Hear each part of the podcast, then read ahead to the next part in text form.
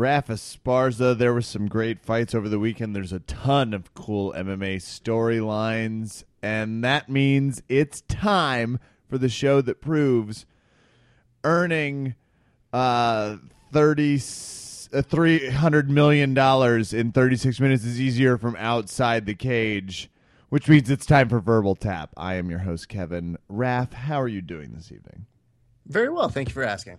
Are you feeling like we're gonna do 36 minutes worth of 300 million dollar work No.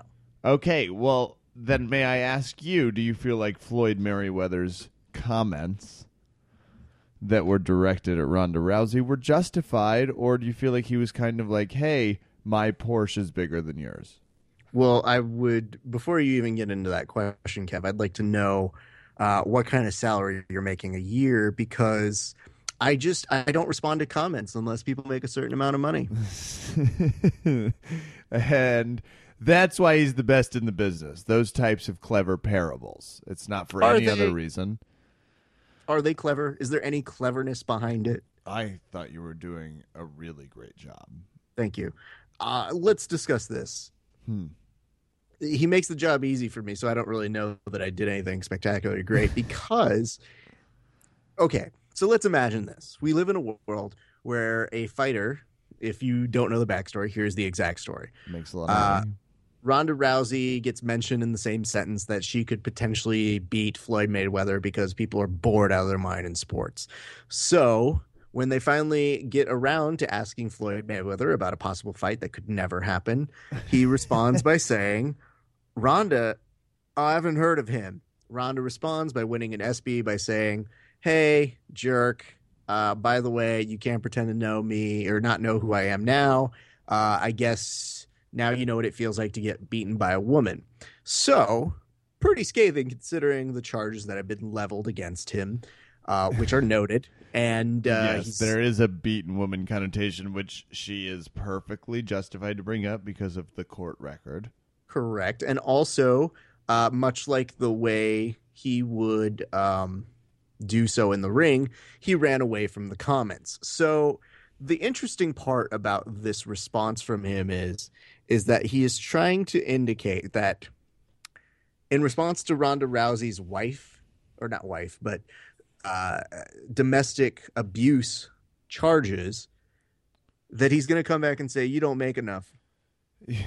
you need to be richer before I'll rhetorical strategy because yeah you don't make enough for me to address that. So here's this what i think is a witty one liner ha ha bang boom.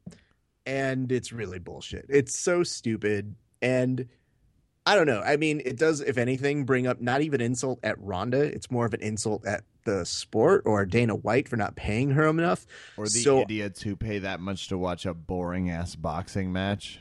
sure and you can even Sorry. level it that way too That was but like, wait, it's I just- just realized that was a lot of people. I was just talking Really about. They're like very big MMA fans. Like, yeah, it's a little overgeneralizing, Kevin. Just yeah. Yeah. But it's really funny when you have somebody who really is proud of the statement they made and is like, yeah, burn, got her. That doesn't it. address anything. And uh, that's why I think when I heard him make the statement, I just go, what? But why? I agree. That is okay, whatever. All right, we're done with that. So that's Plus, hers was still more clever, just a little bit more clever. The His history just like, books will be written. My dick isn't that small. I promise. the history books will be written that Ronda won that round. So And we've got some more news segments to get to, but I want to break that up by talking about UFC Fight Night. Uh, I watched Glover Teixeira drop one of the meanest elbows from Mount, and like it, he won by submission. And this was the I just saw the uh, clips because I was at a 30th birthday party for our, our friend Shivali. I didn't get to see the fights, and you're right; they're not on Fight Pass, despite what the UFC says. Uh, Glover Teixeira dropped the people's king elbow on Ovince St. Preux and moved that into a submission, which is what a high level black belt would do. What was that fight like to watch? And like the the way it just built, I'm just uh I they were bloody as fuck. Yeah. Um, I, there's a lot you could say. I think uh, first and foremost, we'd like to see. You know, OSP is a great, great opponent, and yeah, uh, he it was really is. He's been on a tear. yeah, he's been on a tear, and I think he leveled up in terms of who he was taking on. But Glover is a really awesome talent in his own right, and I think it was a little rough to watch the final moments because, you know, Glover is just in that elite where if you give your back or you give a little bit of your neck to them, it's going to be a done deal. So, Yeah. uh, you know, it, it wasn't unexpected. It was just, uh, you know, I, I think OSP will come back from it and hopefully learn uh, some really cool experience, maybe work on his wrestling a little bit, but uh, still a good fight. The Well, one cool. that everybody wants to talk about. Yeah, what is going on here? Because all I know is the backlash. I know Yes. Beneil Dariush had a very classy comment. I know Michael Johnson had a very forward comment. And I'm Um, curious what the fuck happened. Okay. Where do I begin? It's possible in mixed martial arts to lose a fight when you are the one actively pushing the fight. It's Yes. a strange occurrence. But it does happen. It does happen and Ask Carlos Condit. you could don't go that far. Okay. But if you are looking at the idea that somebody is counterpunching, that's a very important part too. Uh, I don't know that you could make that argument for Beneil because yesterday Michael Johnson was was doing well and he was pushing and he was doing a lot of head movements and he seemed to be controlling the octagon at many points throughout the fight. And then he lost. And it's one of those losses where they do that thing where they are waiting for the decision and neither of them are happy it went to decision. But then uh, you see the look on Michael Johnson's face that's like, oh, I didn't win? Okay, well, fuck all you guys. I'm leaving. Okay, I'm going to get out of this cage. And he was very forward, as you were saying. And later on in the press conference, he said that anybody who watched that fight knew he won. And I don't disagree with him. Oh, you do think you won? So you think I- you're with him? I would definitely say he won. Now, the interesting part about watching it later and removed is that I didn't watch it because I watched it after the fact. So I was watching on DVR. So I knew the result, but I went to go watch it and it does make you watch it a little bit more skeptical. Uh, But still, I would give the nod to Michael Johnson. I just, I didn't get it. Okay. Yeah. Uh, I, I would, appreciate that, though. I do like the honest opinion. And frankly, you know, it happens. and I would like to say, Kev, uh, you know, Beneil Dariush is somebody who's a, a big name out here in California. He's very liked, and he's a good guy, and you know, trains crazy like jujitsu. So we always kind of root for the jujitsu guy, but I don't know that I root from somebody from what is it, Yorba Linda, CL Huh? which uh yeah it's uh Yorba Linda California but they put up instead of CA CL so wherever the fuck uh, Calienda? I don't know I thought it was some Icelandic place where I just looked at CL and I go what the shit is this who's feeding these people crack in the UFC Trek booth this is really weird It's always hard to so there's that. But anyway, it's a controversial fight. I would encourage you guys, if you haven't seen it, go watch it. And if you guys have differing opinions, if you can somehow make an argument, I would love to hear it. I just, I'd be interested. That's all. Yeah. Well, Derek Brunson wins over friend of the podcast, Sam Alvey. Yeah, that was tough to watch. Uh, good news. Uh, I watched the end of that fight, and Sam was he was getting beat the shit on, and the ref called it. And some might say he might deserve like a second or two more to kind of do it, but uh, Sam Alvey's a good guy, and immediately put on a note on his Facebook, like a video of him saying, "Hey guys, it didn't get the way that I wanted to go tonight, so I got my ass kicked. I'm sorry. I don't mean to curse, but uh, yeah. Class so act even defeat. I like that. I'm gonna I'm gonna take this one in stride, and I'm gonna come back stronger. And uh, I know you guys are all messaging me, but I'm still going to Disneyland. Okay, bye everybody. And then smiles. That's so- awesome. He was in good spirits afterwards. But uh, yeah, very Such a heavy very warrior. rough. He really is. Yep. Um, Jared Rosholt beats Timothy Johnson. Mhm. Amanda Nunes beats Sara McMann. Good fight. Ray Borg beats Geane Herrera. Mm-hmm. Uriah Hall wins over Oluwale Bamgbose. Yes. Uh, I said that way better than Goldberg did. I heard that. Probably. Uh, Uriah is on a weird tear of saying Crazy weird back and forthness. Yeah, he's been weird on the mic. He's taken over like the Benson Henderson. It's hard to tell what's coming out.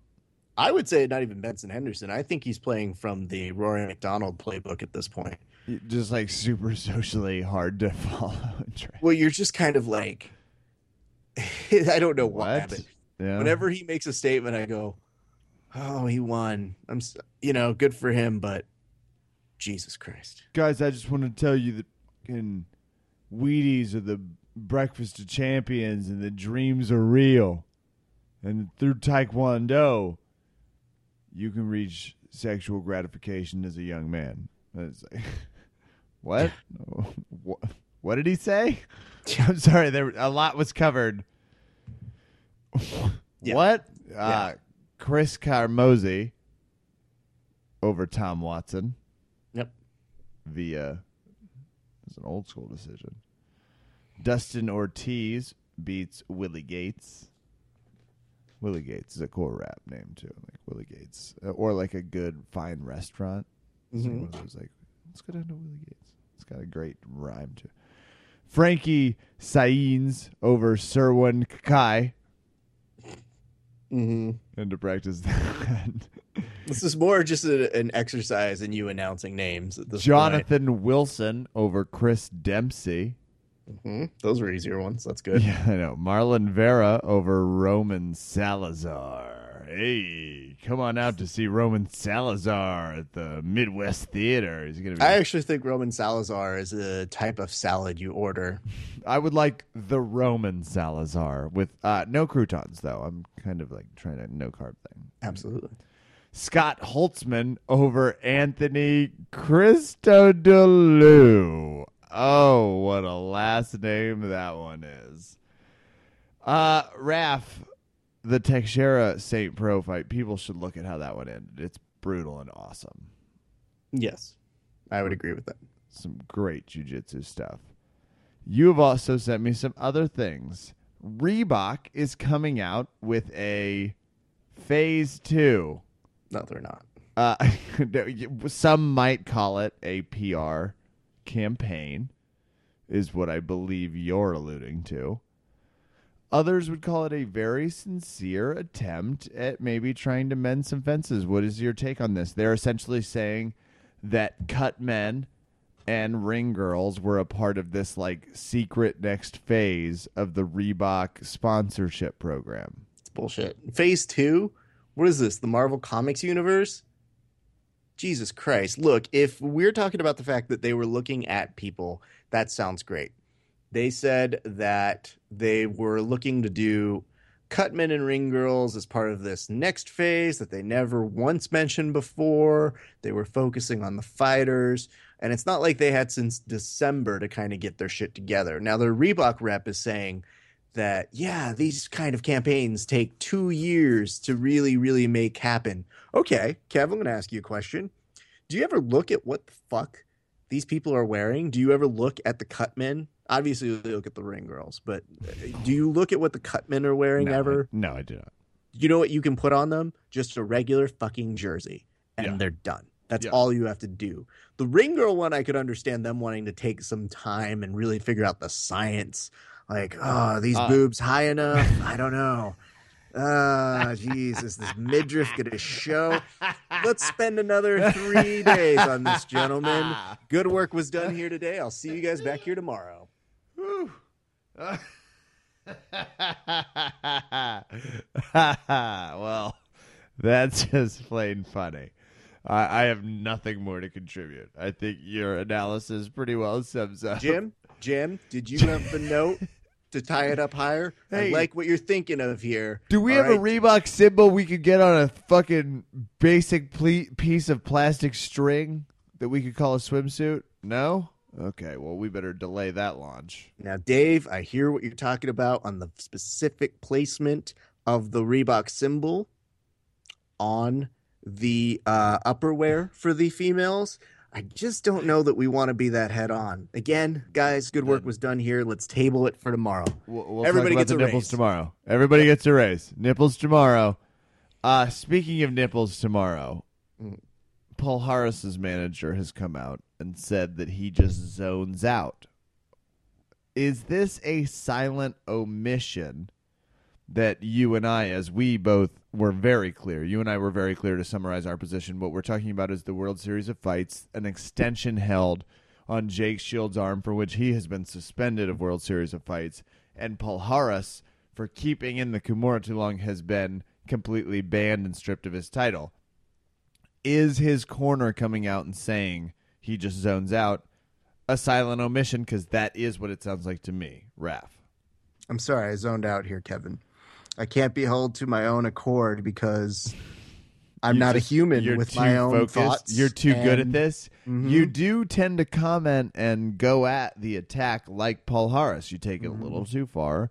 It tends to be very accurate and brilliantly set up, but that's not always a great thing if you keep it past the time. But what did I do wrong? I'm just trying to entertain the people and give them what they want. That's What? what they want, right? I who me? Is this not how we do it? I'm so confused. Oh my god. I this is another thing that kind of set me off in a different place. So, in addition to that statement from his manager, there was then a full written I'm Palhares and this is how I feel.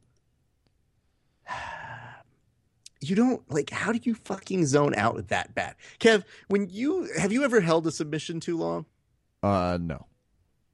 Okay, but think about it. Maybe Probably, you have, and yes. somebody three to seven know. times. Yeah, I'm sure. I, Three to yes, seven times, absolutely, okay. probably more than that. On and not uh, not on a purposeful level. Sure, but has anybody ever given you a look like, "Hey, man, you held that one"? I mean, No, not that non-verbal look. no. Okay, okay. I'm just saying. Maybe. You know, what if what if somebody did though? What Okay. would be your reaction? Would you instantaneously blame the person of, "Well, you shouldn't have been there"? No, anytime I've felt like I've held one too long, to your point, I was being a little coy. Yes, of course. I've felt like there are times it's been like, oh my gosh. And I immediately apologize and make sure they're okay. That's usually like my first instinct, just to like, oh gosh, I felt the tap. Uh, Are you good? Now, granted, you're not competing against those people, so sure, there there is a difference when you are in competition. No, but there have been a few times I was competing with someone and I put in a Kimura and I made sure that I, I did ask them, you're good, George. I just find it that when you are in a high, you know, pressure situation, obviously things change. Um, but Palhares himself apparently put out a statement that said what he felt in his heart. Did you happen to read any of it? No. All right. Well, what I'm going to do right now is I'm going to put this for you to glance at with me. I'm going to read a couple passages because I feel people might be interested. This was posted on Saturday, August 8th. Okay. Okay, you just posted the Fedor article again, but Uh, well, let's go ahead and do this. let's blame technology and, and I'd me. love I'd love to talk about Fedor not making a decision for another Mhm. 10 minutes, but I think I might have absolutely completely summarized his decision, which So- is he hasn't made one. Let's, you know, just glancing at it, Kev, before you even read it, just go scroll up and down. Yeah. Look to see how many words were utilized in this statement. In order to keep up with the legal the respect transparency. Just scroll up and down. Don't read it. Oh How many words are used here? Okay, it's a bit, right? It's it's like a thousand, twelve hundred. Mm-hmm. Okay, here we go. Uh, so he has an introductory language, and I'm not even going to bother reading it. So here we go. First, I would like to expose. Hmm, expose. Interesting language choice. My opinion regarding professionalism and fair play. Lack of professionalism and sportsmanship for me is when an opponent spend not spends but spend weeks giving statements at the media that he would like to try and injure me seriously at any cost. Now, Kev, what does that have to do with anything? Some could construe that as a justification for their actions or what the law would call a motive. Sure. I believe that there are many ways to promote a fight, but we must never encourage violence in exchange for hatred. The world is already sick of wars. Well, that is true, Raf. I Mhm. believe if I speak for the world, and I believe Rousimar Palhares does, I think he does. we're sick of wars. We are so sick of They're wars so tiring. that I will get into this cage and fight someone. Yeah, that's what I'm going to spend my life doing personal hand to hand combat. If we want MMA to become a sport, attitudes like that should be inhibited in order to promote positive values, They, just as every Olympic and professional sports do. they shouldn't be prohibited, they should just be inhibited. So you should keep them internal so as to not alarm the public. Well, I mean, If we're going by the letter of what he wrote, I'm just, I'm being specific. I well, don't do that. That's there were 1,200 words, Raph. I'm afraid I have no choice but to I follow understand. it like a constitution. Which, by the way, this is longer than the Gettysburg Address. It is. like I'm pretty sure that amendments are shorter than this. Let's go to our next part, which is, whew, in my design. Weird. Okay. Yeah. okay. Don't ever say that again as a preface to any sentence ever. And granted, okay, I'm gonna pause here. Just Unless it's in my design. Here's how I laid out the mats at my BJJ academy. sure sounds great. Uh, I also on the side do some real estate, and I designed. In my cetera, design, here is this kitchen. But here, when he says in my design, I know maybe it's like him seeing my footlock form and seeing my heel kicks and It saying, sounds deity related though. Raph, I just I don't think it's that good. Uh, I understand that. Maybe me as a writer picking on somebody's statement. I don't know. Maybe a little mean. Maybe it gets lost in translation, but we're doing it. In my design, lack of professionalism and sportsmanship was when my opponent punched me in the face purposefully at the end of the fight and threw on me objects while I was giving an interview to USA Today's sports staff talking about my victory. Beside that, it was unbelievable the fact that his corner tried to step in in the cage deliberately to attack me, etc. He's the victim here, Raph. you know? Absolutely. This is victimization 101. Yeah. So, okay, let's get to the real good stuff, right? Sure.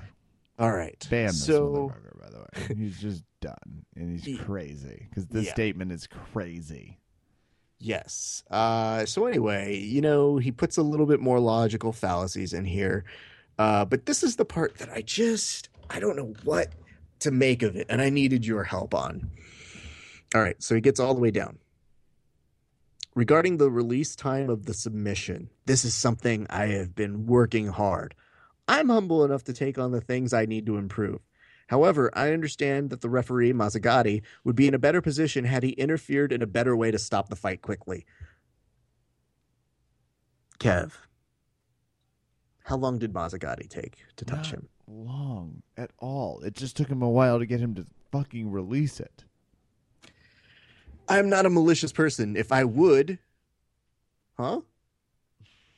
I am It- not a malicious person. If I would, I really could have broken Shields' arm.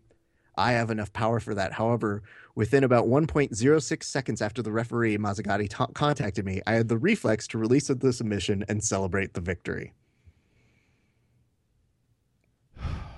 This person doesn't understand reality. Like that's Mhm. what's terrifying here. So this is so great. Okay, some media vil- vehicles love a villain, whether he's a loudmouth bad boy style or someone to be labeled as the evil side, the dark side, just like on Hollywood movies. But this parenthetical evil Is it character, me, or did different people write different sections of this? I think it was uh, You know what I'm saying? Like at certain points, it's like super illiterate and weirdly '80s written like a like a Lethal Weapon script, and then at other times it's like, well, that person doesn't appear to speak English wholeheartedly. I would say uh, we didn't see how this one actually was sent to the person who typed it up because in my mind some note like this gets written with uh, cutout letters from magazine articles That would explain it. so anyway um i don't know i never let anyone blind or stuck my finger in any one of my opponent's eyes on purpose I know. this is real. Those are facts.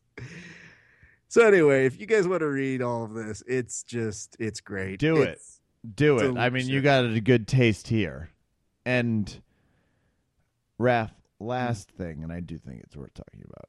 Mm. A 16 year old is apparently a 16 year old blue belt is apparently running an academy. Mhm. That's devotion.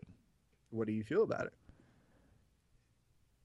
Is, do you know? Is it like a desperation thing? Is there no other jujitsu around where there's Okay. not like a brown belt or a black belt anywhere in the area? Okay, I can I can speak to this because when I lived in Kentucky, I wanted to train really bad. I was looking for places. I was trying to find somewhere that, as a college student, I would be able to go to a place. And they didn't have a ton of places. I know they had one, maybe two places that were a little further than I would have liked them to be. But when you're in a college town, you think that that's the kind of thing that they put around you. Nothing at all. Now I know I think today they have a couple places around that area, but I understand the idea of I would love to train, and if somebody, if let's say a 16 year old kid, and more power to him for opening up a place and having the ability to run something. At 16, I couldn't do that, but it's I don't know that I would call it a Gracie Barra. I think the idea maybe would be to call it a club but to affiliate it like that it's i don't know it, it's really controversial in that sense of does that kid know enough um, yeah sure other people could come in and promote and that's fine and that's cool i know gyms that do that but is it going to be the same thing this kid for all we know could be a Vunder kid and super great at jiu-jitsu but it's also something be on his way to Ice Town. Ayo. yes parks and recs somehow has found its way back into our podcast even Yeah, months it's after its last person in charge, threshed into the role of responsibility. but I would say it is a I don't know. It's a very strange idea to have a kid who's 16 year old and I who's in charge of it. Because what are you supposed to do? I mean, shouldn't you be looking at the kid like, "Hey, are you supposed to be in school? Are we? Don't you have like a extracurricular? Are you going to the prom? Is the gym going to be open during prom? No, you're good. No. All right. Well, look, dude. When you go get your driver's permit, there better be an open mat here. Swear to God. Your thoughts? Uh, I uh, we're on the same. We're simpatico here. I I understand the need for desperation. I like the suggestion. I think that's a good alternative solution. Is calling it a club before like giving it an affiliation. But There should be one more point to that, yeah. and that one of our our friends on the show are you know folks who you know we can't always do all the investigating. And I had left it at this. I said, "Man, I totally understand it. I've been in a place where they didn't have a lot of people." And somebody who follows us on Facebook decided to do some investigating. Do you know what they found? What? When they looked up the amount of training places that are around there, they were able to find another place to train within five minutes of where the kid opened up the place. Okay, that's a little bit more info. And that would be thanks to Enrique A. Sanchez, who said, Yep, it thinking about it, but it took me literally five minutes to Google Maps, type in Madison MS, and then search for nearby BJJ. There are a couple of Gracie South schools nearby with excellent instructors. So yeah, maybe you should just open. Interesting. Yeah, maybe just study under a counterpart until So- you know. Our thank you to Enrique for doing the investigations that we would never possibly do. But uh, I don't know. I don't know, Kev. Maybe one of these days we talk to this kid and see where he's at. We, I, we should be able to get a hold of him. We just gotta you know, chat with his parents, make sure it's cool. Sure, absolutely. Let's. We have some great stuff coming up on the podcast. Yes. We have cool people we're chatting with. Let's get to it.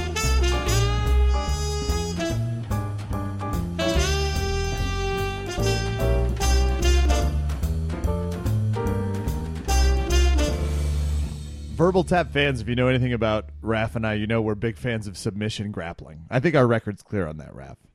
Fairly. And specifically, you and I have a little bit of a crush on exciting submission grappling. We like it when it's innovative. I personally love it when there's a maximum amount of spats and like mostly tights based no gi grappling. I think you're getting a little uh, too into your own personal interest. I think you're right. Okay. I, th- I th- and that's why you get paid the big bucks. Let's just Yeah. go. We're going to talk to someone that's going to be fighting at EBI four, and I'm stoked about this um, because I have also seen a particular YouTube clip where he was talking passionately about like the importance of making sure that you understand grappling and MMA and even specifically jiu-jitsu from a self-defense perspective. And I think that's always important. We have on the line Russ Miura. Russ, how are you doing from Sub Fighter? Um, out in Laguna Hills, the best sounding place. It feels like pound for pound, nicest name of a town someone can live in. Russ, how are you doing this evening? I'm doing fantastic. It's Sunday. I'm on my rest day, so this is about the happiest mood you'll you'll get me in. Oh, Hey, that's thank good. God. Because Kev, you don't know this because you have not rolled with Russ. So it's best to get him on days when he's not rolling because um, he's pretty good. I don't I don't know how else to put it. It's uh it's frustratingly good, but also when you're a spectator, amazingly good to watch. yeah, he and Russ, you just seem like someone that has a particular smoothness about your fighting. What does your non-off day look like right now? Like, how much are you training? Oh, today? Um, I didn't really, I didn't really train. I usually don't train on Sundays, but uh, I have Y- a your non-off days. So, so- like Monday through Saturday. What's your training schedule like? Oh, uh, it's uh, well, this week I'm toning it down a little bit just because um, pretty much all the hard work is done. But yeah, it it has been. Uh, uh, let's see, running, lifting. Um, uh, the days I'm not running, I'm lifting. The days I'm not lifting, I'm running. I thought you could Uh, only do one of the I- two. Raph was. Am I wrong about that? You can run and lift. You uh, you know the funny part is doctors advise us not Uh, to because they just say it's not worth anything. But for other people who are qualified athletes and black belts, Okay. yeah, I guess it is Okay. helpful. I'm understanding now. I think I think I get it. Okay. And then Yeah, Russ, are you uh, getting and competition training? Like, what's the training like?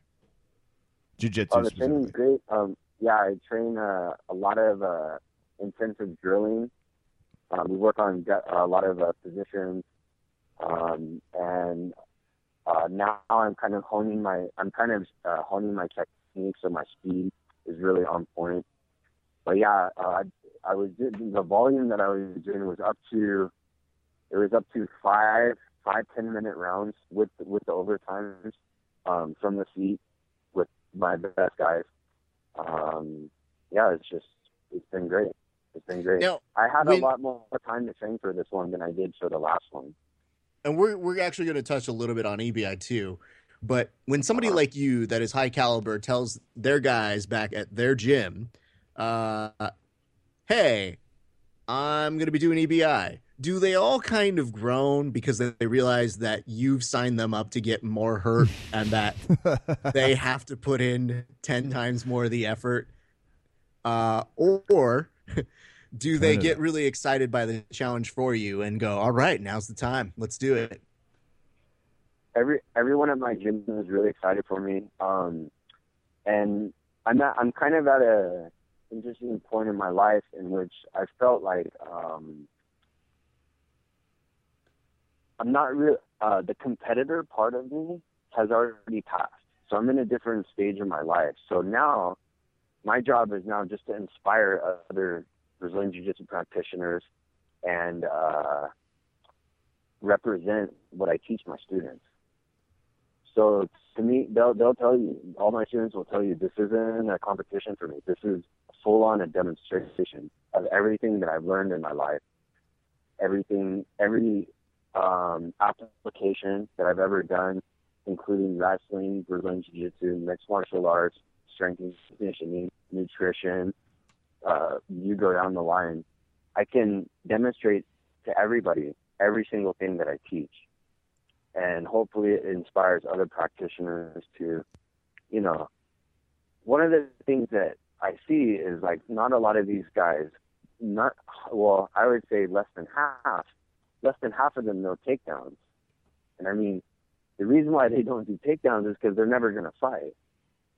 You know. Yeah. So there are things that I feel that I have that there's there's every practitioner should have. And Uh, and- specifically with you, and- Russ, and I don't know what Yeah. people know about your history, but you have an extensive MMA background. Um, obviously, you're a competitive grappler, and those are those are already two fields people really, you know, tend to like. It's a smaller crowd that do MMA and competitive Right. grappling and those types of things.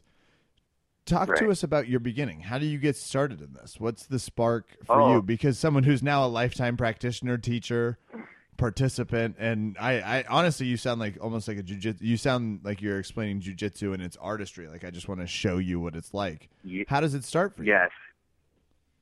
Um, are you talking about Brazilian Jiu-Jitsu? How I started, or how I started when I was a kid? I started. I started wrestling when I was 10 years old, and I just so happened to wrestle in the best program in the state of California history, Clovis High. From Clovis High, I went to Fresno City. I was state champion at Fresno City, and then from Fresno City, I went wrestled at Cal State Fullerton.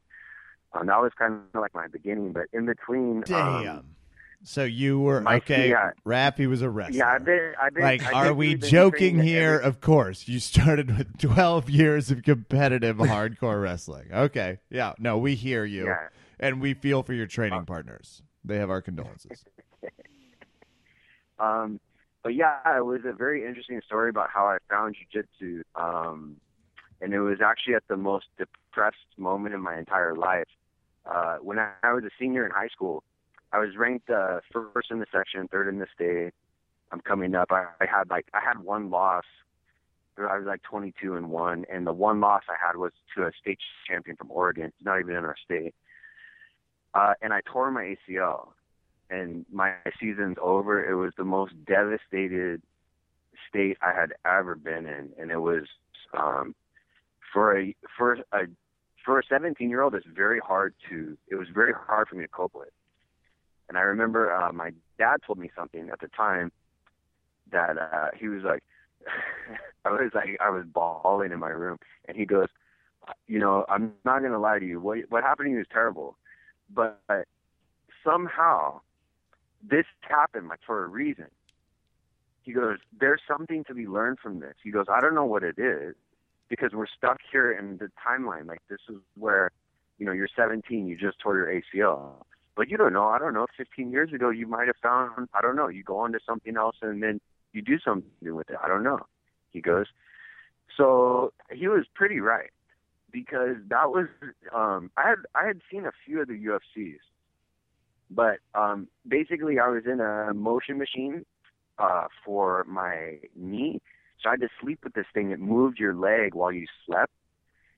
And I was just stuck in bed for ten days. So my mom would go to the video. This is back when uh, there was Blockbuster. You actually went to the movie store and Great rented a movie and then Yeah, brought it are back, right? Yeah. Hold on, let's let's uh, explain something real quick To the for the children listening. to the Uh, kids. a long time ago, there were these tapes. Uh, you may have heard your parents talk about cassette tapes. It's very similar, but they also use that for video. They're what's known as DVDs now, or YouTube videos. I'm sorry, Russ. I wanted to give a quick lesson to the children listening. Go on. so basically, you know, my mom would bring me home like the UFC videos, right? And th- this was the one moment I, I think, like a lot of practitioners have one moment where there they, something happens where it completely inspired them to learn this art. I like when I had started. uh, Okay, so sorry, I'm getting ahead of myself. So it was when Royce Gracie triangled Dan Severn. I couldn't believe it. Hmm. I couldn't even believe it. In fact, I I got up, I I unbuckled the motion machine, and I got, I was like, Randy, I told my brother to get down here, and I put him in the same move that, uh, basically put him in a triangle. I didn't know what I was doing though, and I'm I so I start to squeeze what how I thought he thought how I, it looked like, and my brother taps me. He goes, dude, it was like choking me, and I'm like, hold on. You mean to tell me that this little ass Brazilian dude just choked Dan Severn off his back?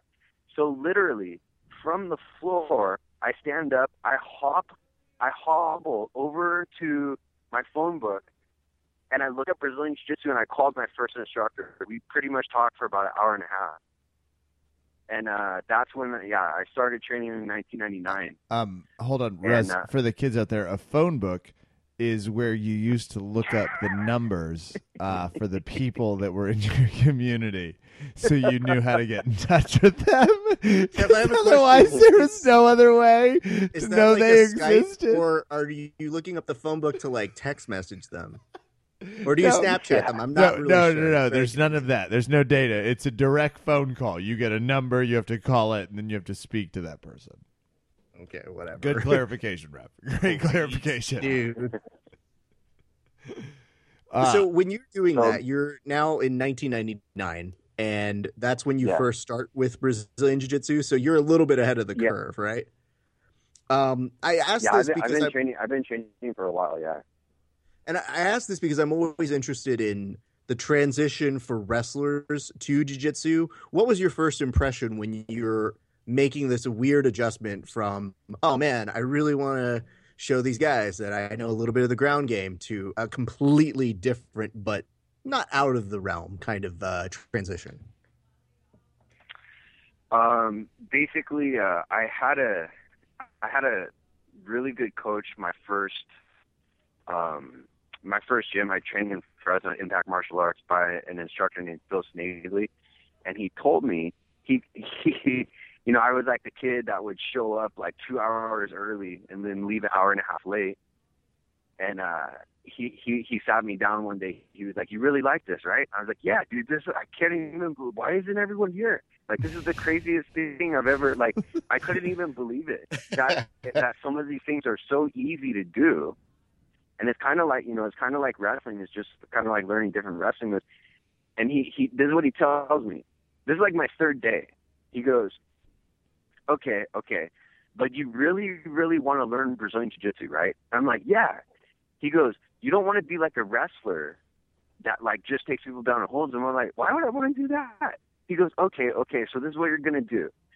You're gonna roll off of your back for the first six months that you train. And I'm like, okay, is that what you want me to do? He's like, yeah. and guess what? So I I think I was lucky in the sense that I had a knowledgeable enough instructor to guide me in that direction where um, I fully learned Brazilian Jiu-Jitsu without letting my wrestling dominate when I was rolling That's amazing. because I'd already wrestled for eight. Yeah, I'd already wrestled for eight years uh, when I started jujitsu, um, and then I, looking back on it now, that was one of the smartest things that he could have done for me. He taught me how to work off of my back and feel how everything works off the back, and everything felt like somewhat natural when you're on top, just being a wrestler, you know. So um, yeah, I, I think I transitioned really well into jujitsu. He said he said he had I had learned the fastest that he had of anyone that he had ever taught. But to be honest with you, the one thing I could tell you after um, teaching for eight years now is you can't teach someone to love something. You know, and I love jujitsu. Like I like I'm not even kidding. Every day I was there two hours early, and then and I would leave like an hour and a half late. It would be like I'd, pra- I'd seriously practice from five to ten thirty. Sorry to make Okay, sense no- why Right. you've gotten so much better. Monday, than yeah, Monday, I have. Monday. I mean, this is when I'm 18, but I mean that's Oh, it's- perfect. In the it's prime not of your I'm youth. prove a point. Yeah, exactly. yeah, Yeah, yeah. This, that sounds this being great. my youth, exactly. Well, no, I, I, I get it. It's totally amazing, and it's you know going to make a great uh, subsection in the movie of your life. Uh, but I want a practical answer here of what were you doing for those two hours beforehand? Because I know enough jujitsu places now where you go two hours before, nobody's even there. Yeah, sometimes sometimes um I would be there by myself and I would do um you, you, you know the basic stand up drill? Yeah. Like they or they call it a Gracie stand up. You know, like the guy kicks sand in your face and you're at the beach and you're in like a GQ pose and you kick you you stand up backwards. I would do that. I'm not kidding for like two hours I drill double legs. I drill like triangles. But sometimes I would have partners there and I would we would just drill or we'd practice together But yeah, I mean, seriously, uh, my first my first um, school for the first um, nine months that I trained, it was in my instructor's garage, and then he he got enough phone together to open up an academy.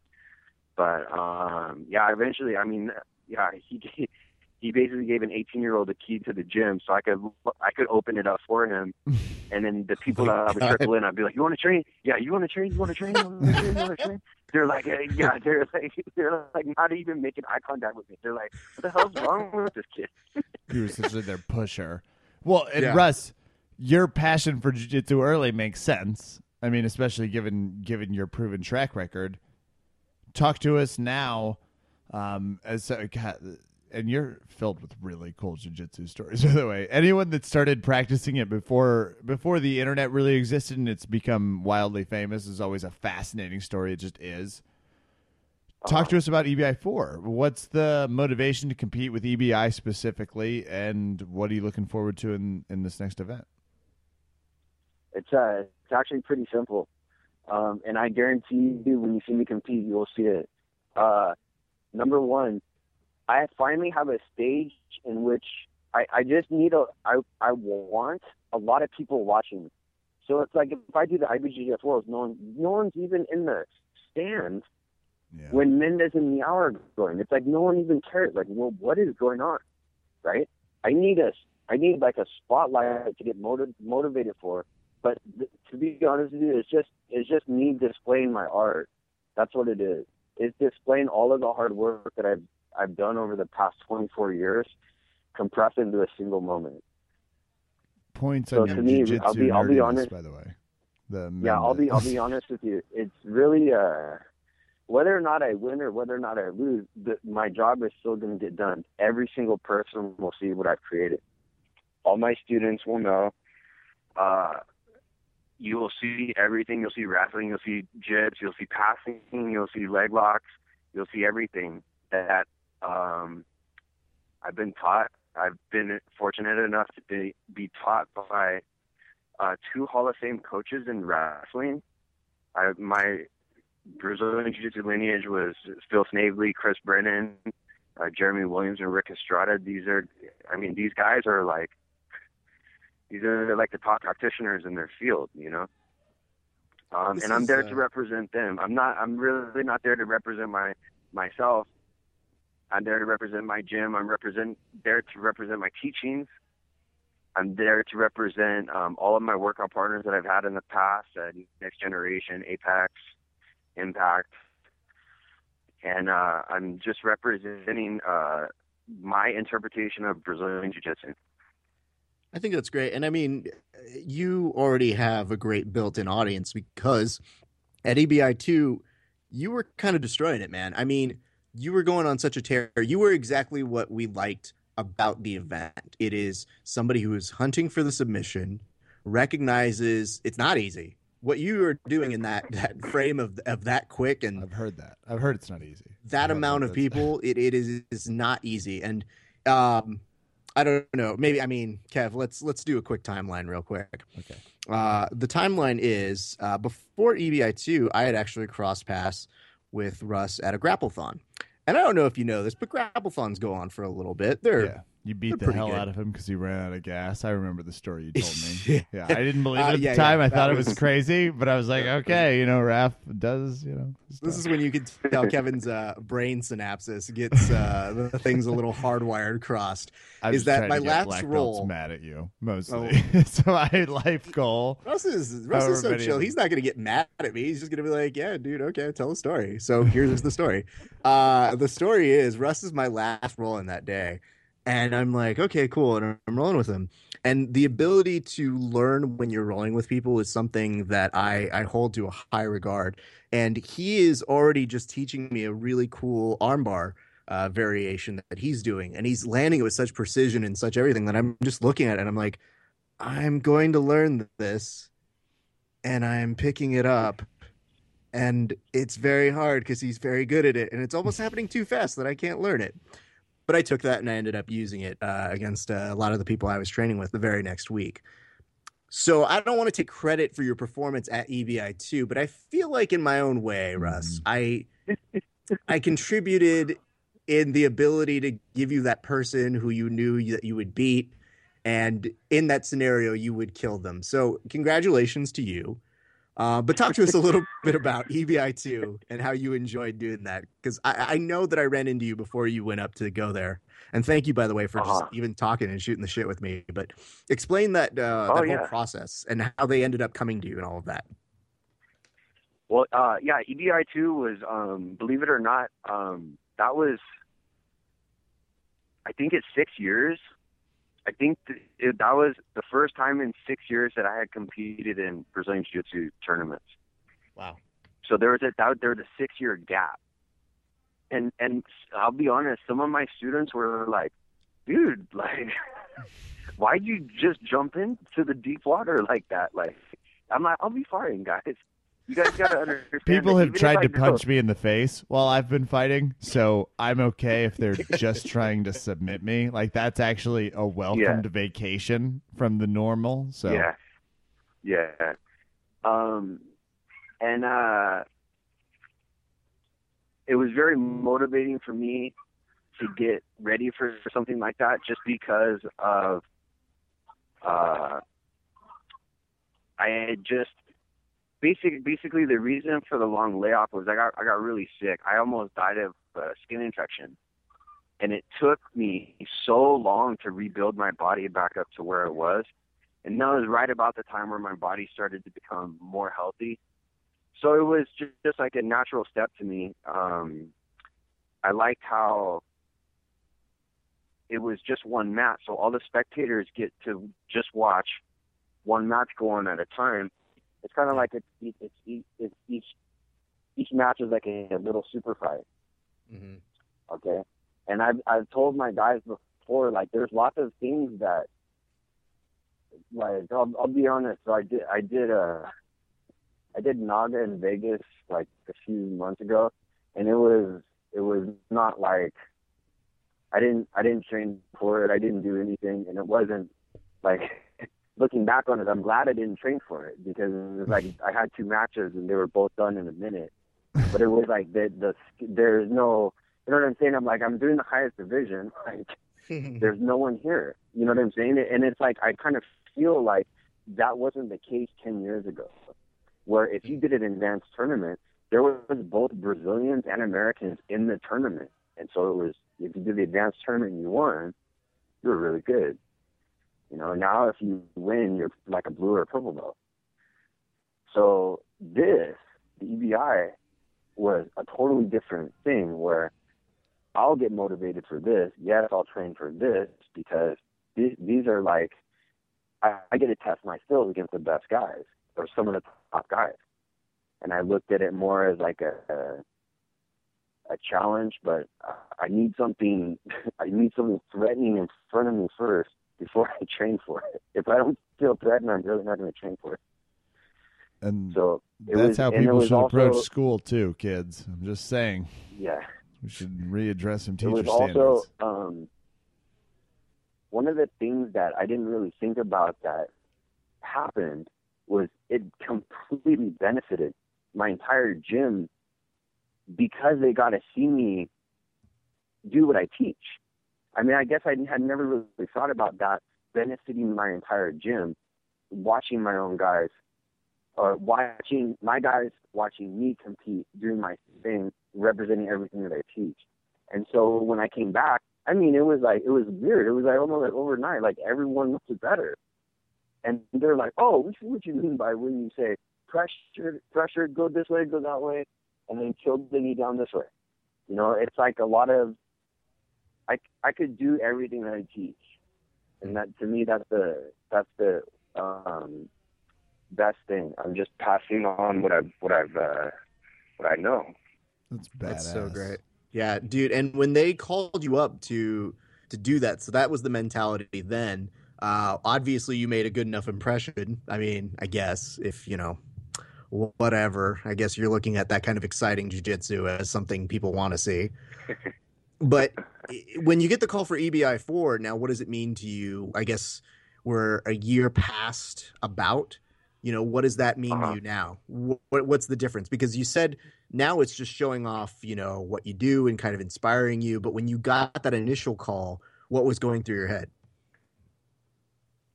Oh, um, I was much happier because I had so much more time to prepare for it. Um, and my body's a lot healthier now, and uh, feel like my jujitsu wouldn't have evolved to the point that it is now if it wasn't for that tournament, the, the first one, the EBI two. You know, so I'm starting to realize that this is an, an important part of my personal growth um, and I'm not kidding when I say this. I don't feel like I'm a competitor anymore. You know, like I don't feel like I have to I have to prove myself to other people because I've already proven myself to myself. And that's the that's the biggest uh breakthrough that you can have.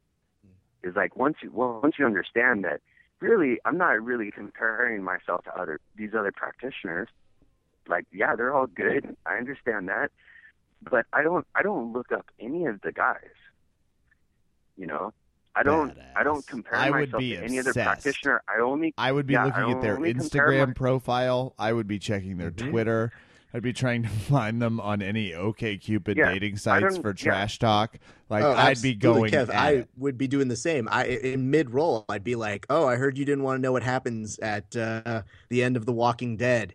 Everyone dies." I also saw you thumbs down on people that are not your ethnicity, and I didn't enjoy it. I'm just saying that's those are some. it's uh it's a kind of like a um pitfall that I I know now a lot of competitors fall into and that's that it's a um this comes out in their emotion and their emotional content content when they roll um when sometimes they're they're holding themselves back and they don't know why but I'll, tell you what it is well, what it was for me is when I stopped comparing myself to other practitioners and I just started using myself as the standard. So it's like every day that you go into the gym, I'm not trying to be like the better than Miyao or better than any of the guys in the tournament. I'm trying to be better than me every day. And you know what? After that, I started to get really, really good. Not just good. I was already really good. But after that, something changed.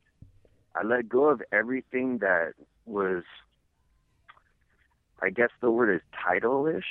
I don't I don't know if that's even a word, but it's like It counts. You have a black like belt. stuff like oh you're you're ten and one in MMA, da da da da da. You're state champions, black belt, da da da da da. I'm over that bullshit. You know, that's like me as like a cocky 26 year old. Yeah. Right, I've I've grown up, but I've realized that part of letting yourself, that ego part of your, yourself go, allows you to flow a lot better. It allows you to get into um, a mental and emotional state in which you genuinely, like, I don't give a fuck if I lose, for real. And it is an art. I'm not kidding. Not yeah. If you go out there and you're kind of like, ah, man, I really, really want to win this, but man, if I lose, man, I'm, man, this is going to be wasted training. Da da da. I've already done that. I already was that person. I'm Well- in a different stage in my life. I'm not, you know, so this is one of the things I think that I can bring. I can show you.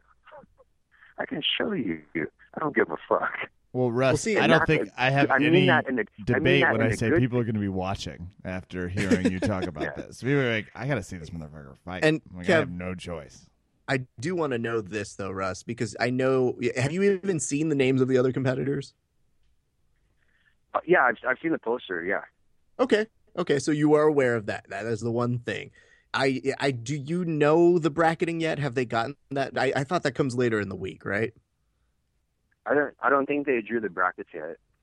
Okay. Is there somebody in there that you know? And I'm not saying that you would destroy them or anything because that doesn't seem about your speed, but is there somebody or somebodies on that list that you think we would have a hell of a match?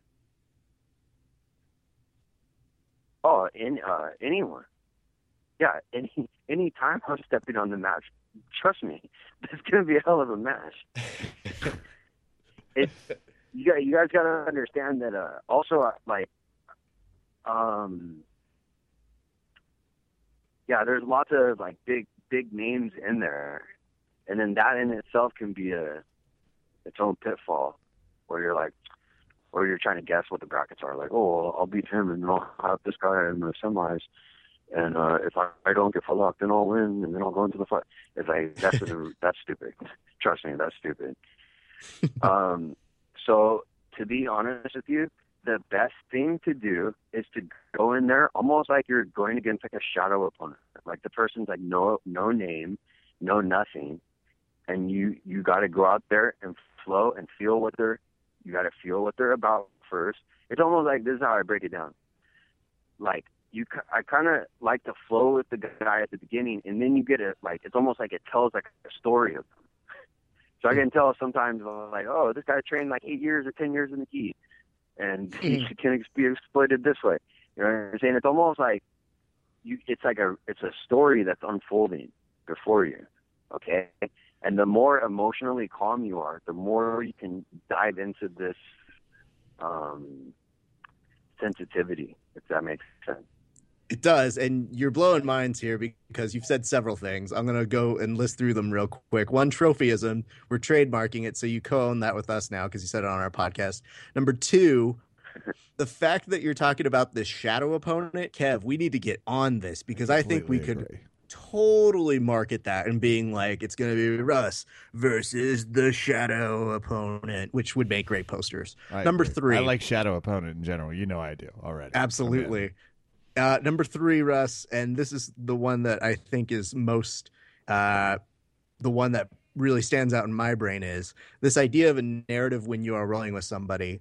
I expect a full PDF document the next time we roll of the story that you got from whatever it is I'm doing because holy shit, that's really cool. That's a really cool concept that um, obviously we're, we're kidding with, but it's it's really unique and I think uh, something that I don't hear a lot and from people. Frankly, I'm going to leave the podcast listeners wanting more. Russ, we're yeah, for um, sure going to want to talk to you again. Oh, thank you. I appreciate that. And if you want to see Russ fight, tune into EBI four. He's going to be bringing the. They should get you the mic beforehand and after, and be like, "Tell us what happened in your mind. give us, give us the details." In the meantime, if well, you want to compete, Russ, you guys have sub fighter in. You have tournaments yeah, sub sub fighter submission classic. We've been um let's see, I just hosted my 45th tournament, and the whole reason behind me creating the tournament is um to allow practitioners to develop in the same opportunities that I had when I was coming up. And I can't believe that there's so many single elimination tournaments out there um, that are high priced. It's like everybody has to know right now that there is no reason outside of profit that any tournament be single elimination. Okay. Um, this will suppress your game. It's like you can't compare someone that has 100 matches to someone that has 200 matches. You can't compare someone that has 200 matches to someone that has 400 matches. You know, and um, there's two of my students that have done pretty much only. I think they've done um, grappling X twice and then all the other tournaments they've done have been the sub fighter tournament. Two of them have over 80 matches. Damn. Okay, yeah, because I set up the format. You know, it's forty-five dollars double elimination, but my in-house tournaments, the ones that are in my gym, are round robin, so I can guarantee everyone three matches. And this is how you grow. You grow through experience. You can't value one match over another. They're matches. It's like every time you go out there, you get better. You get better at honing your emotional control, and you get better at honing um, your mental game. Some of these guys, dude, I've even seen like black belts that mentally they're like children. It's like how many matches you have? Oh, you got nine. You have nine matches. I had nine matches when I was ten years old. Come on, dude. Like, how are you a black belt? Come on, like put it on the line. You know, but it's like it's like yeah, they, they can be physically developed, but mentally and emotionally they're not as developed. So uh, I give this little speech before all my tournaments and just talk about how um, this is my tournaments are great to work on your mental and emotional games on top of like you know honing your physical and peaking and getting yourself ready for a tournament. It's great in a relaxed and safe atmosphere. Um, I, that's one of the things I really promote is that like you as a practitioner, you guys need to learn the value of every time you compete. It's like it's like, dude, if you're only if you if you were competing throughout an entire year and you have ten matches, dude. I mean, come on, in one year you got only ten matches. Come on. In wrestling in the summer, I would get fifty matches in the summer. in a whole in a whole year, I'd have over 120 matches. You know, I I when I was done wrestling, I had over six seven seven hundred wrestling matches easy. Damn. So then they're like, "Oh, I can see you can compete really well." Yeah, dude, because I've been doing it since I'm ten. you know, I'm I'm like, dude. So it's like, it's like I'm trying to. This is something. Part of me doing the tournaments also is me giving back to Brazilian Jiu Jitsu. I'm doing my best to give everybody opportunity to learn like how I learned and come up how I came up. Um, there still needs to be like uh, the worlds and all that other stuff that that I'm, I don't feel even that I oppose them. I just feel that there definitely needs to be an alternative to that. Well, Russ, you are fantastic. We're gonna tune in more. Watch him at EBI. Head out to Sub Fighter.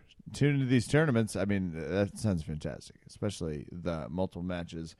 Russ, we cannot thank you for coming on the podcast this evening, and we will be chatting with you after we get to see you on display at EBI. Yeah, thank you. I appreciate it very much. Thank you guys. Verbal Tap fans, Russ Miura. Thank you.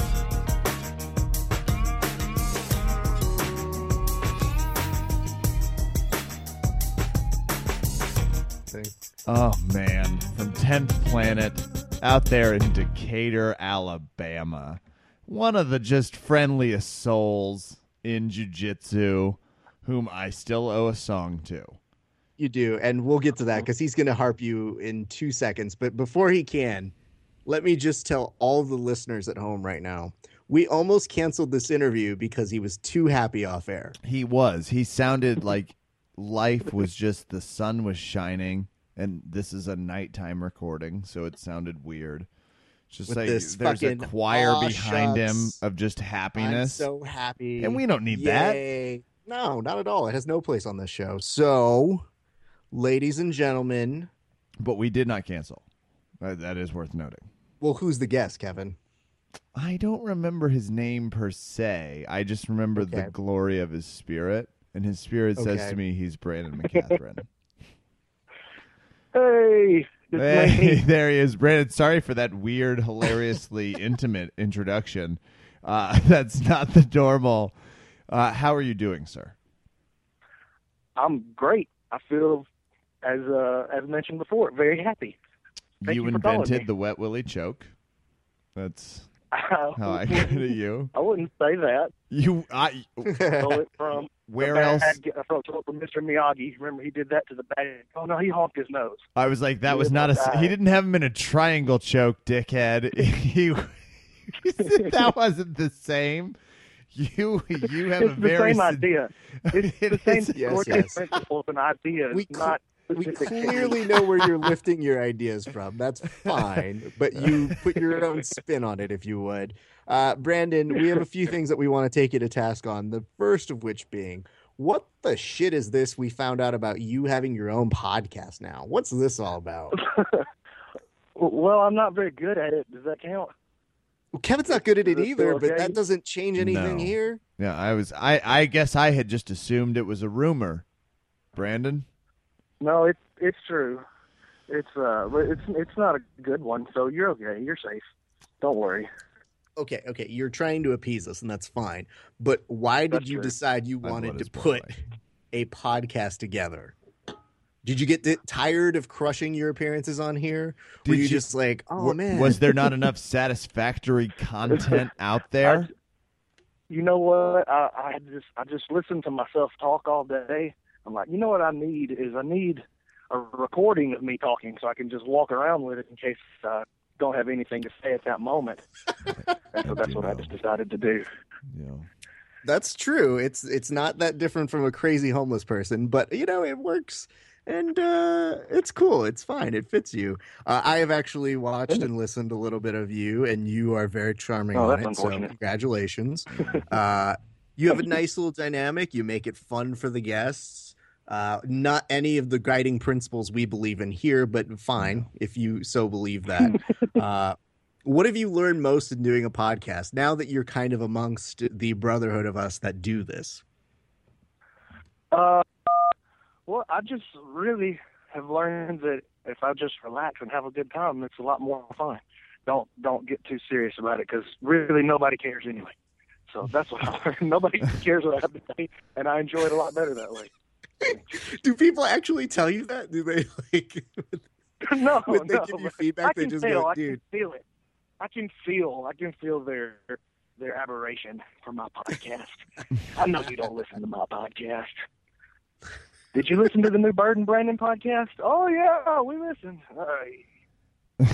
No, I'll just talk. Say what I want to say. oh my god!" So when can we expect to see another one? Uh, well, we've been kind of laying low over the summer because I've been gone a lot, and then my my partner Dirty Bird, uh, he he's been gone a lot on the other times, so we're just gonna wait and pick it up after a school year kicks back in. That's awesome. So you, you're mentioning you're you're traveling a little bit. I hear, pray tell, that you may be coming to Los Angeles for some strange reason. I'm coming Tuesday. I'll be there in like two days. Wow, are you excited? Why? Yeah, I love Los Angeles. I couldn't live there. It's too crazy for. I'm from Lawrence County, Alabama. Uh, I graduated public high school with 31 people in my class. Public high school, 31 people. So Los Angeles is a little high speed for me. so I couldn't live there, but I love business. High speed. It's like going to a different country. when you have the amount of people you've graduated with in a Chipotle that you're at, yeah, I'm sure that can be slightly intimidating. But Whoa, man! See, did y'all hear that noise?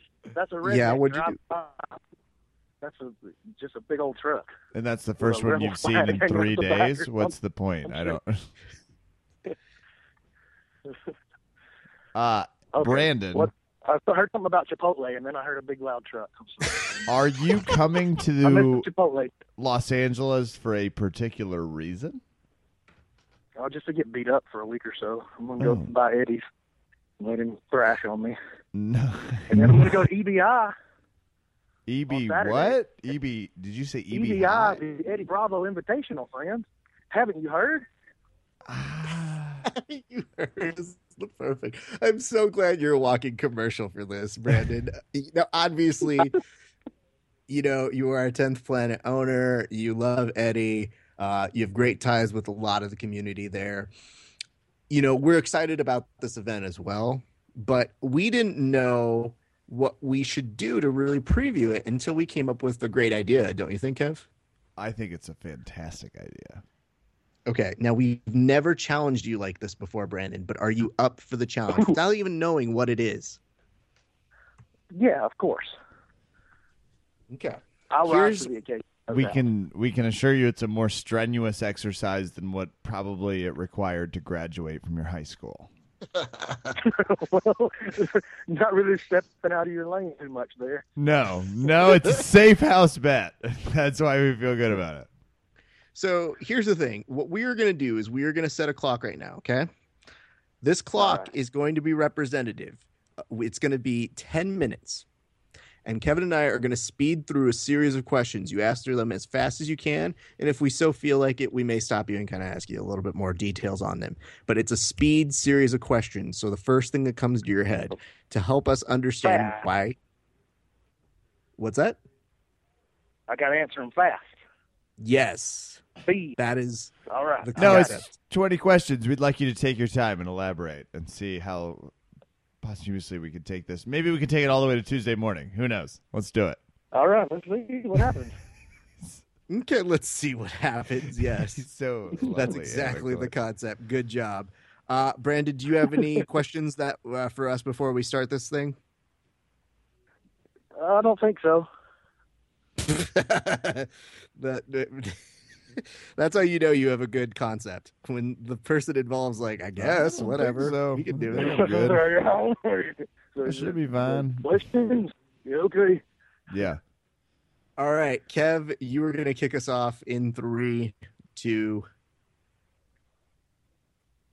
one. two. One. Did we go? I don't.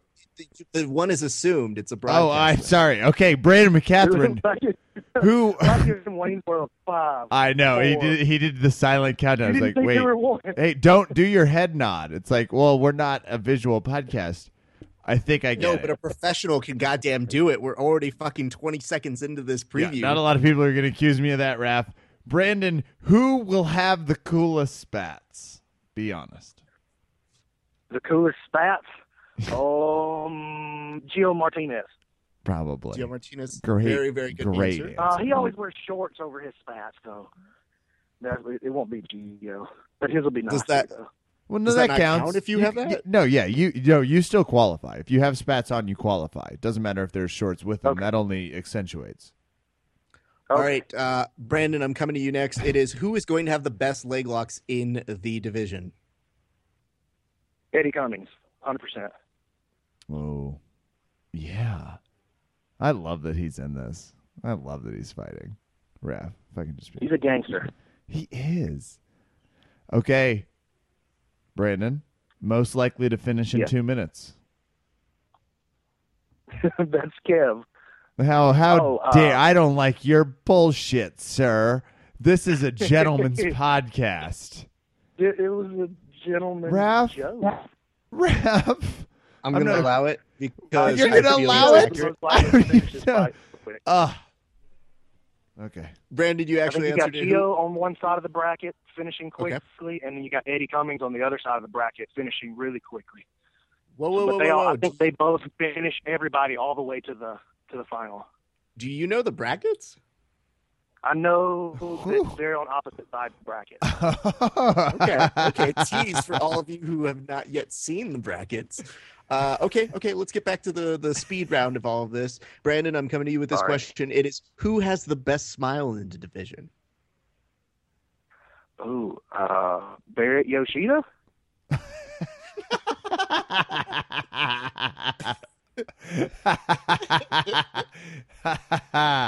well, that's why that question was asked. Um, this is like uh just um a big momentum question. Who's the hottest Okay. right now?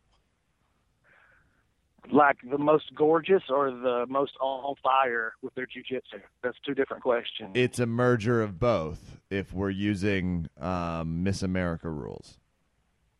All right. Well, it's got to be Cummings then. He's Oh. the he's the he's a gorgeous, well-made specimen with well-manicured facial hair. Uh, Can your facial hair be manicured? oh yeah, that's well manicured. Okay. I'm just saying, Well manicured. this is why you got to listen to this man's professionals that's been podcast. so. His Yeah. voice is gold and his opinions are money. It's true. You can use that as Uh, a slogan. hold on, Kev. I need to get real serious with him. Go for it. Okay, Brandon, Yes. who are you most rooting for? Uh, that's got to be Geo Martinez for sure, because he's my friend. And uh, you know, he has never lost at black belt. He's never lost a match since he got his black belt. Not one. He's really good. He's very good at jiu-jitsu. Okay. I also have to get less serious. Who does Eddie really like? Can you be honest? Is there someone that he's like, I love this guy, and he won't stop talking about it? You know what happens when he's just like, hey, you know, we got this guy. Wait, is the question what does Eddie really like? Yeah. Who does Eddie? It's like, who's he like a little excited that came? Eddie Eddie is always he's the all right, no matter what he's talking about, it is the most important and most impassioned discussion you're ever going to have, no matter what you're talking about with him. And it'll always come back around somehow to how scary the government is, marijuana, or jujitsu. Always, always, always. Or, or chemtrails. God, I love all three of those things. So I, I, love, I I just love a like, good chemtrail. became a little bit more of an Eddie fan. I didn't know it was possible. There it is. And you know, Brandon, I have to applaud you. You did such a great job talking around it. You didn't answer the question. It was impressive. Mm. Well, I thought, what does Eddie really like? I don't. Is that a Who? question was? Who? Who? Who? Who does Eddie really like that's competing? Oh, that's a different question. No, No, I couldn't have It's the been exact clearer. question we asked. I was like, That's- is there someone he's been talking about that's me- excited is on me the take card? this opportunity to apologize to the listeners. I'm so sorry that I'm on a cellular telephone and could not understand the last two letters of the WH word. My fault. You're still not answering the question in your explanation. Answer the goddamn question. Who? Well, he likes Geo. He likes Geo, I think. Okay. Okay, good. Now we've discussed who he really likes. and the issues he likes to talk about on a governmental That's what I level. was. I was like, Well, okay. this I is really going good a meta question. I'm direction. Answering the questions as they're fed to now we're gonna follow up that question with who is the biggest sleeper on the card? Kevin Burbage. Why? brown belt out of What the fuck you Planet Ocean. So we had a 10th Planet like team trials. So we had a big tournament, and all our guys flew in from all over the country to get a spot on the EBI, and he won the tournament, all submissions. Damn. That actually sounds One of the Geo badass, by the way. I didn't know about this Yeah, little pretty cool. tournament. Is it on YouTube anywhere, or is this just a thing? Nope. Well we only did it on uh, his kind of underground. Fuck. They did it at HQ. Wow. Oh, that's cool. Raph, that's cool. Raph, Yes. Raph, that's cool. Y'all should have a verbal tap trials, and the I- winner of the verbal tap trials gets into the. Wholeheartedly agree. Okay, next question.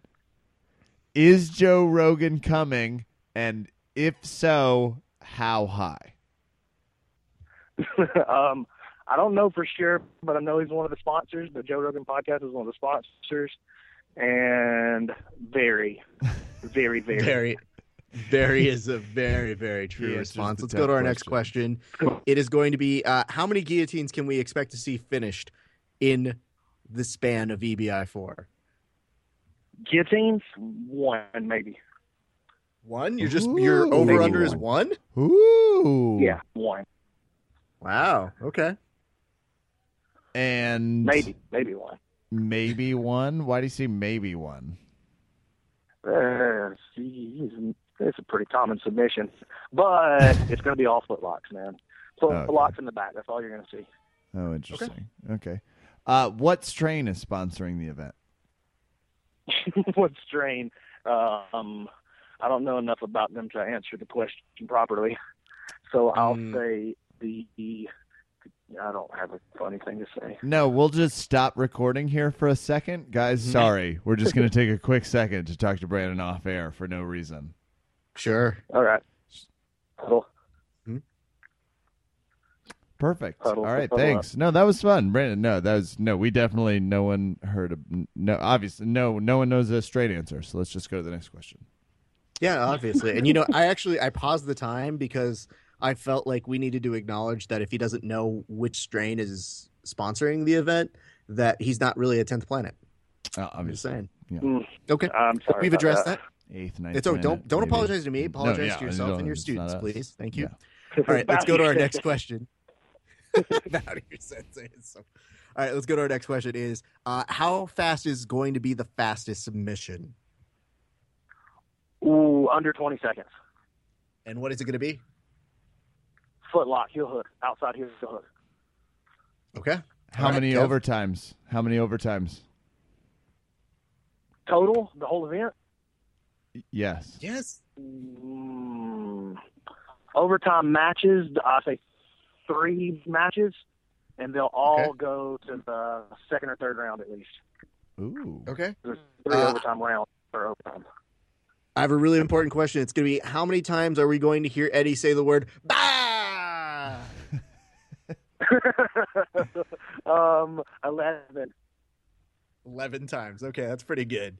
11's good. 11's good. Okay. Um, will there be the warm up station cages? Do you know? I'd like the go-go dancer. cage. You know what I'm talking about. Yes. Yes. yes. yeah, I hope so. I that was love at a that. different venue. so- Everyone loved that that. was at the first venue.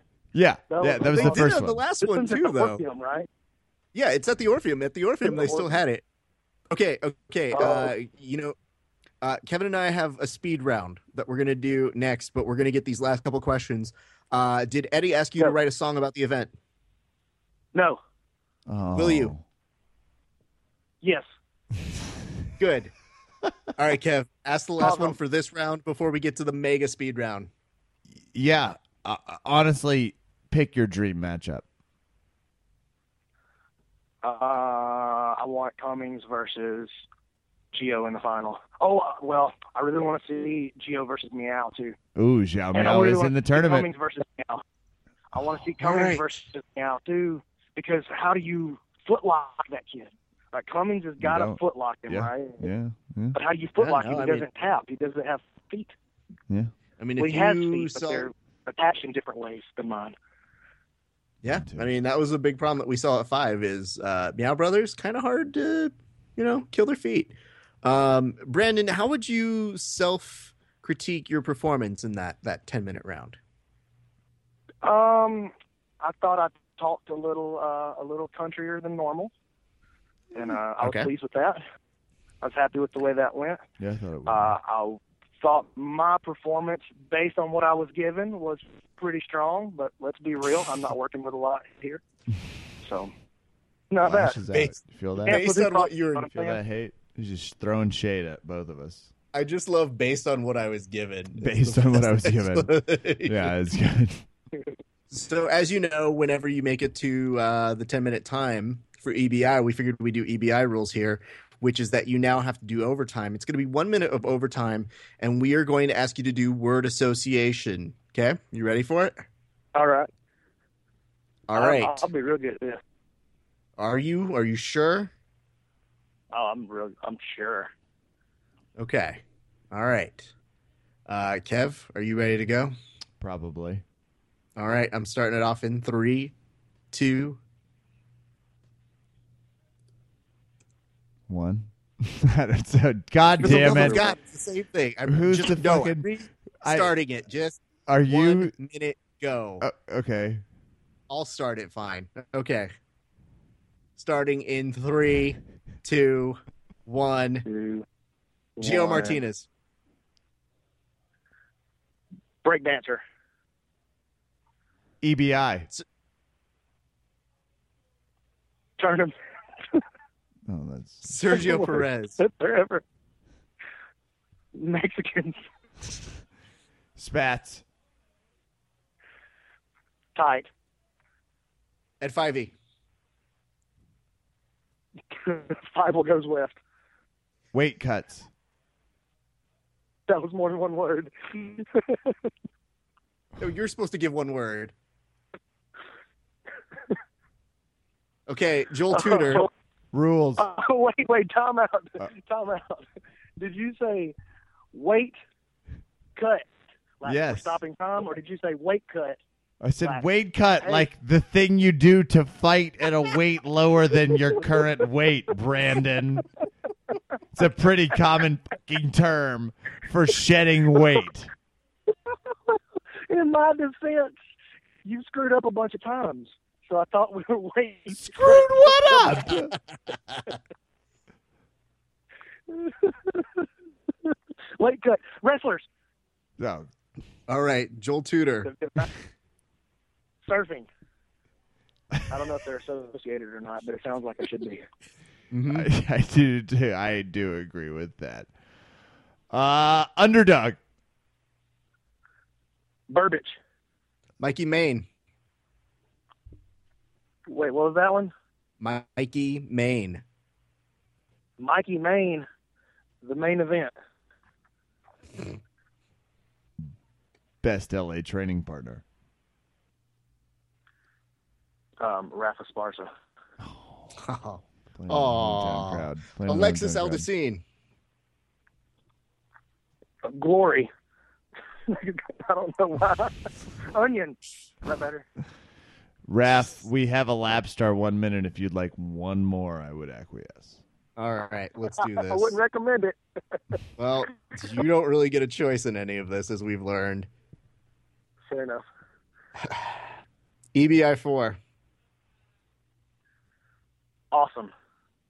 Ooh. Ladies and gentlemen, from 10th Planet, in Decatur, Alabama, I get choked up because that's how much he means to me and us here at Verbal Tap Podcast. We love him despite his southern dumbness and the general happiness in which he lives his life bopping around like things are just shining on him and that the trees are happy for him. Despite all of that, we love him dearly. Verbal Tap fans, please give it up for Brandon McCaghren. Thank you. Thank you. I'm on the swing set right now. Oh my god.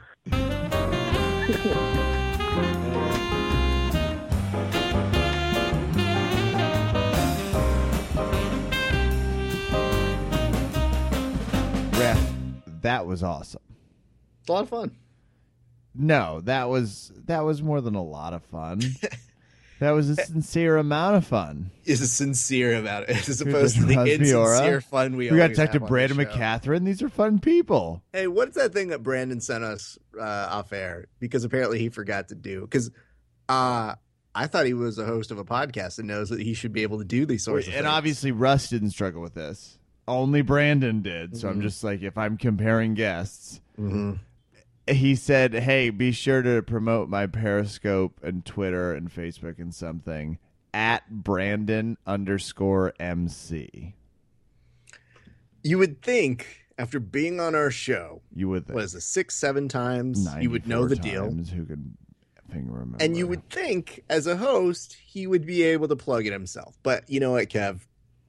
Not all hosts are created the same. And not everyone has that dedicated professionalism Mhm. that you and I strive to create.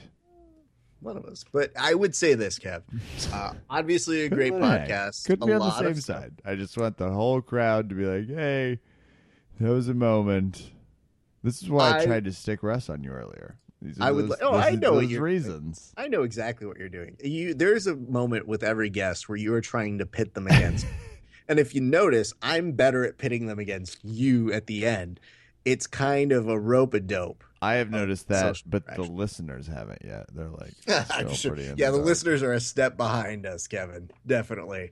Uh, before we go any further, I'm going to have you look at this because this made me laugh a lot.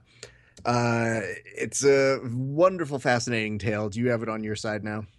I, I do. Okay, go ahead and turn the volume down just a little bit so you can kind of watch it. It'll it'll get loud.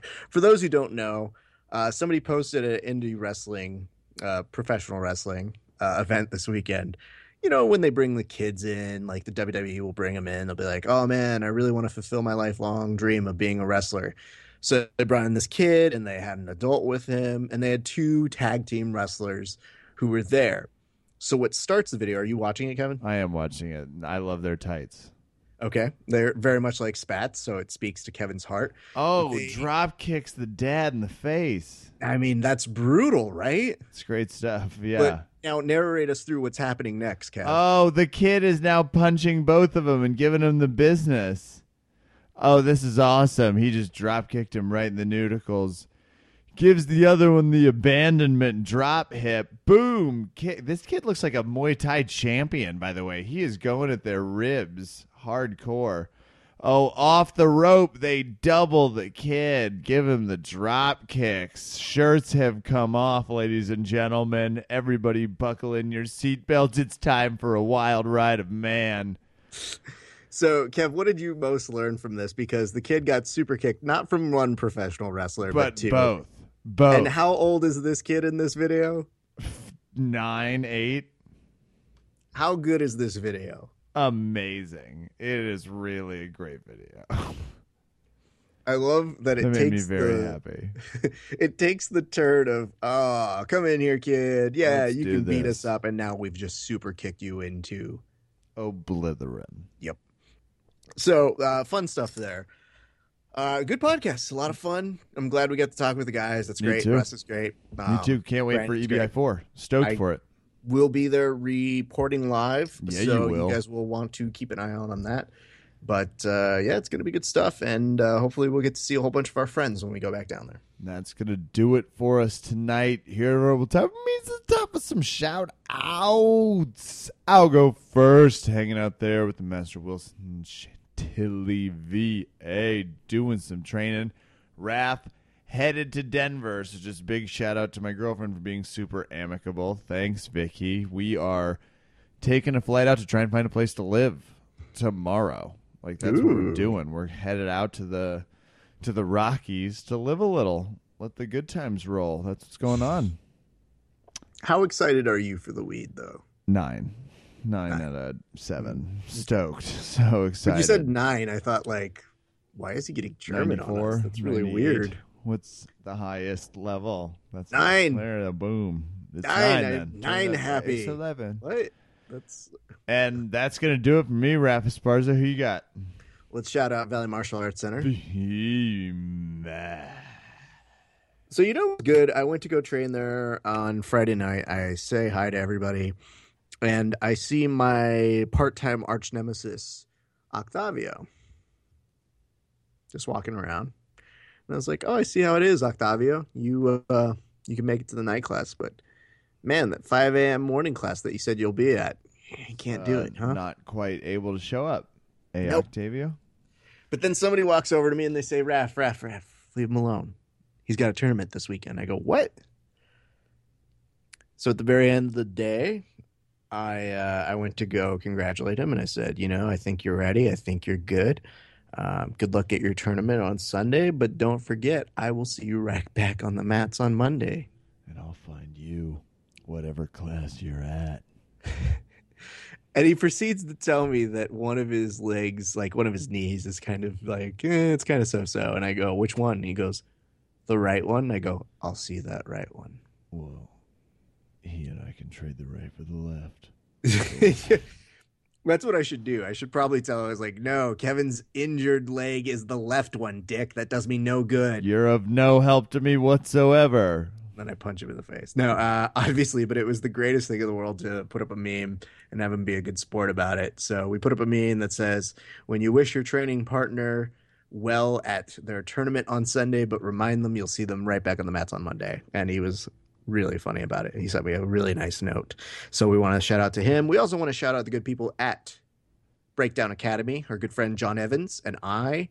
Kev, we may be up to something very soon. Heyo. I uh, I don't want to give too much away, but um, do you like the way I talk? Yes. Well, Do you? Well, Yeah. you do a podcast with me, so I think you have to in some okay way. with it. Yeah. Uh, do you like the way John Evans talks? Nope, not at all. Okay, well, you got me there, so Yeah, I don't know that half is say- not bad. One Yeah. out of two is better than most. and I don't know I can say anything more than that. Maybe you'll hear us talk more for some That would be awesome. I I would love to hear you guys talk more. It'd be fun. Most of you. Yeah, it's So- fifty percent of that equation. Is that you rapping? I don't you. I don't mean to interject. I don't want to steal your agency. And now I'm done. And that's going to do it for us tonight here at Verbal Tap. I'm Kevin. Thanks for listening. Good night. Good fight.